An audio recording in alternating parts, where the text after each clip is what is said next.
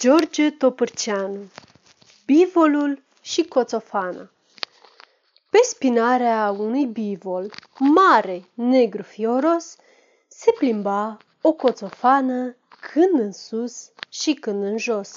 Un cățel trecând pe acolo s-a oprit mirat în loc. Ah, ce mare dobitoc!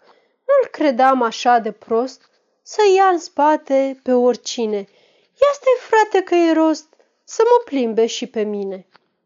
Cugetând așa, se trage îndărăt să-și facă vânt, se pitește la pământ și deodată, zdup, îi sare bivolului în spinare. Ce s-a întâmplat pe urmă nu e greu de închipuit. Apucat cam fără veste, bivolul a tresărit, dar i-a fost destul o clipă să se scuture și apoi să-l răstoarne, să-l ia în coarne și cât colo să-l arunce ca pe o zdreanță în trifoi. Ce ai gândit tu oare, javră? Au crezut ai că sunt mort?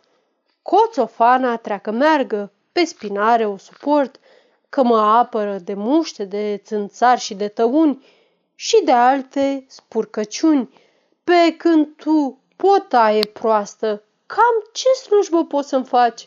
Nu mi-ar fi rușine mie de viței și de malaci, bivol mare și puternic, gospodar cu greutate, să te port degeaba în spate? Sfârșit.